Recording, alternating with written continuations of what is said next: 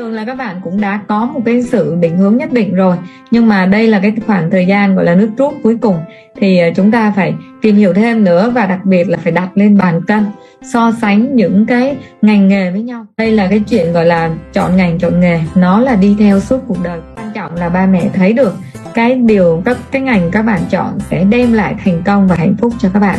Thì chắc chắn là ba mẹ sẽ đồng ý thôi về lý thuyết hướng nghiệp thì một cái ngành nghề được xem là phù hợp với chúng ta đó là nó phù hợp với năng lực đấy là cái sở trường à, cái cái điểm mạnh của mình hay là cái sở đoản cái điểm yếu của mình.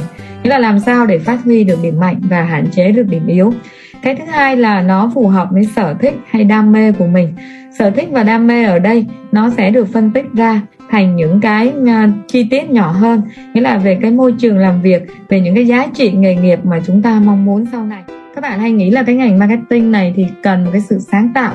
Um, cần nhiều lúc nhiều bạn thì phải nghĩ là trời em phải biết uh, thiết kế đồ họa em uh, phải vẽ đẹp hay là em phải làm clip tốt uh, có một trí tưởng tượng phong phú thì em mới làm tốt được marketing. Thì uh, cũng xin nói thêm đó là cái đó cũng rất là cần thiết cho ngành marketing. Nhưng uh, marketing uh, xét về bản chất nó vẫn là một ngành thuộc lĩnh vực kinh tế và nó phải tuân theo những cái quy luật của thị trường những cái quy luật kinh tế nhất định. Do vậy nên mình nghĩ là cái tính khoa học của ngành này, nó là một cái rất là quan trọng mà mình nghĩ là nó quan trọng hơn cả cái tính sáng tạo. Xã hội Việt Nam thì gọi là đã bắt đầu, gọi là có cái sự quan tâm nhiều đến tâm lý học, đến ngành tâm lý và sự vai trò của tâm lý học.